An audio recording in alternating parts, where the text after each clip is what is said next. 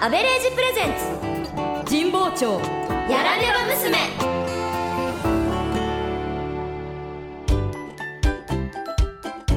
あどうもあアベレージです僕の会社の開発本部では新商品を完成させた彼女たちが次の企画を考え中ですが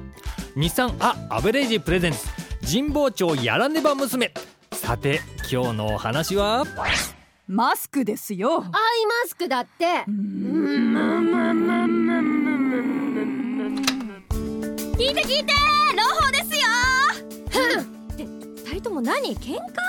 アンジュさん見てくださいこのマスク大集中鉢巻きを解体して試作しましたマスクをつけると真ん中に大集中の文字ねいいアイデアですよねうん赤いマスクかこの赤がいいんですよ遠くでも目立つし大集中で花粉やウイルスをクッとクッとアイマスクの方がいいよねアンジュ目につけるとほらねあーちょうど目の位置に大集中そうこれで安眠間違いなしでも赤だと目がチカチカしそうだなこの赤がいいのえ赤色は温める効果があるっていうからこれをつけるだけでは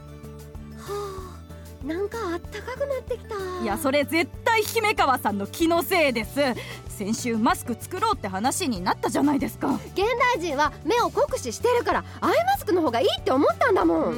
二人とも落ち着いて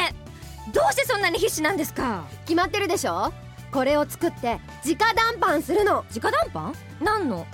移動阻止のあそのことなんですけどさっき人事部でねアンジュアイマスク目につけてほらじわじわ栄えてきたでしょ見えない見えない見えないマスクしてくださいうえわぁアンジュさん栄えてる苦しい二人ともちょっとやめもうちょっとね以上ですか私の話を聞いて何よまさか私たちのアイデアを超える企画がそうなの何どんなのじゃなくてねその移動の話なんですけど決まった誰誰あやだちょっと待ってあやだ誰えや決まっただあやだ怖い怖い怖いやっだてい誰うか誰諦めるのはまだ早い姫川さんアンジュさん最後の最後まで視力を尽くしましょうだからねあのだねえ桃山ちゃんの言う通りだ事例が出るその時まで運命はどう転ぶかわからないもんね本部からの移動はないってえだから開発本部の移動うわちょっと姫川さんあのやる伊藤を散々うどしやがってマリアンジュあんめしやが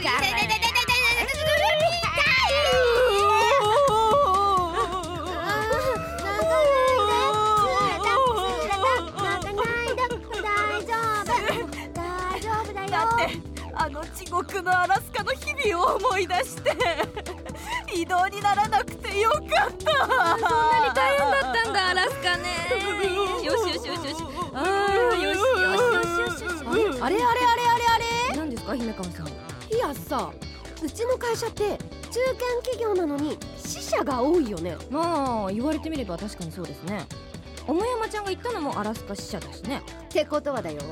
無駄に多いってことだよねまあそうですね無駄に多いですよね死者出会いが出会いおめやまちゃんマッツ・ミケルセンってどこの国の人っデンマークですがてことはだよデンマーク支社に行けば日本にいるより会えるかもだよねってことはソウル支社に移動になればキム・スヒョンに会会える待って待ってえじゃあ私の陽子クラマ様は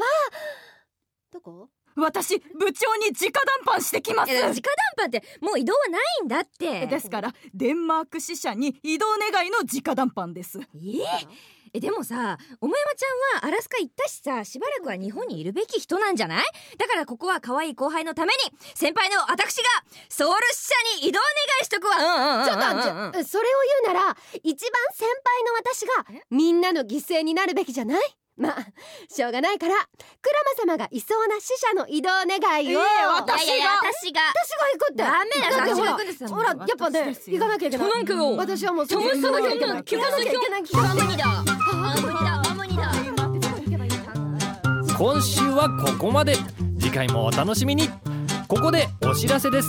ここのドラマの本編「23アアベレージビヨンドザアベレージは毎週日曜夕方5時から東京 FM 系列38局ネットで絶賛放送中こちらもぜひ聞いてくださいね